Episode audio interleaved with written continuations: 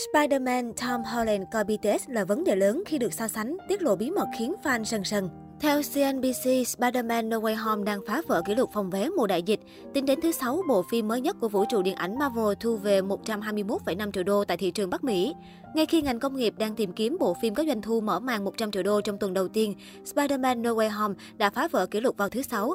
Paul Degarabitian, giám đốc phân tích truyền thông tại Comscore nói. Theo Sony, đồng sản xuất bộ phim với Disney, ước tính doanh thu của phim chạm mốc 240 triệu đô sau 3 ngày ra mắt. Ban đầu, hãng phim dự kiến phim đạt doanh thu mở màn 130 triệu đô. Trong khi đó, các nhà phân tích phòng vé nói với CNBC rằng họ dự đoán phim thu về gần 250 triệu đô, thậm chí là 265 triệu đô. Dự đoán về doanh thu phòng vé tiếp tục tăng lên khi bộ phim thu hút người theo chủ nghĩa siêu anh hùng và khán giả sẵn sàng trở lại rạp phim trong mùa dịch.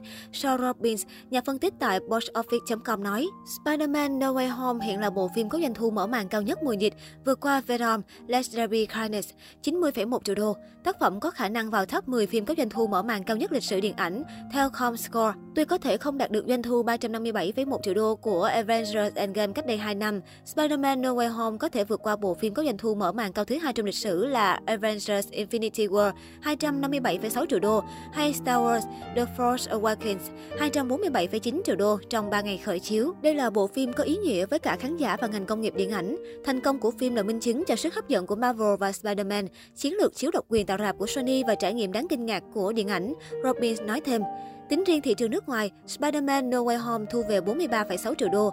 Các quốc gia góp công lớn cho doanh thu toàn cầu của phim là Anh, Pháp, Nga, Mexico và Hàn Quốc. Ba diễn viên chính của phim gồm Tom Holland, Zendaya và Jacob Batalon mới đây đã có cuộc phỏng vấn trên Twitter Movies. Trong đó, ba ngôi sao Hollywood hé lộ sự quan tâm của mình với nhóm nhạc BTS. Cụ thể, các diễn viên đã đọc được những dòng tweet của người hâm mộ. Trong đó, một cư dân mạng cho biết bản thân đã ăn mừng khi mua được vé Spider-Man. Người này cũng so sánh cảm giác này với khi cầm được vé hòa nhạc của BTS.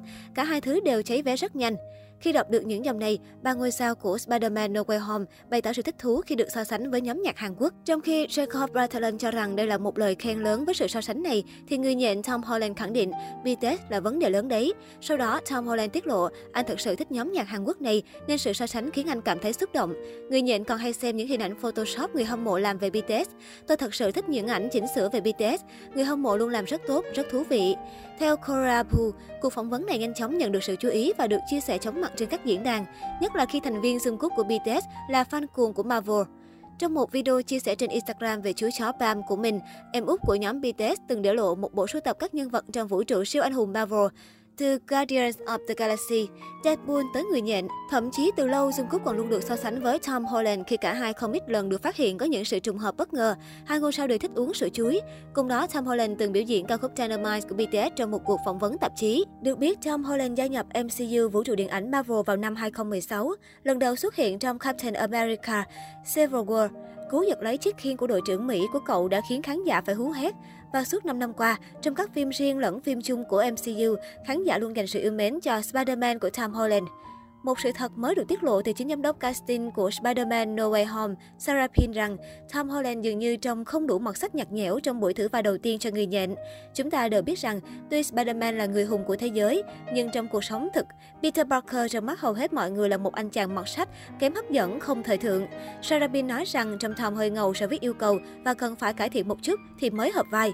Tuy nhiên, Sarapin cũng liên tục khen ngợi chàng trai 25 tuổi vì tinh thần làm việc chăm chỉ đáng kinh ngạc và sự cống hiến hết mình khi đóng vai siêu anh hùng nhã tơ nổi tiếng. Tom Holland đã thử vai nhiều lần mới nhận được các gật đầu của bộ phận casting.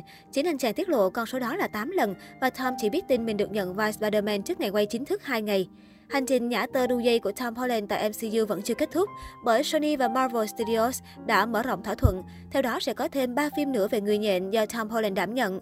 Vì vậy, Spider-Man No Way Home vẫn chưa phải là lần cuối khán giả được chứng kiến người nhện Tom Holland nhả tơ trên màn ảnh.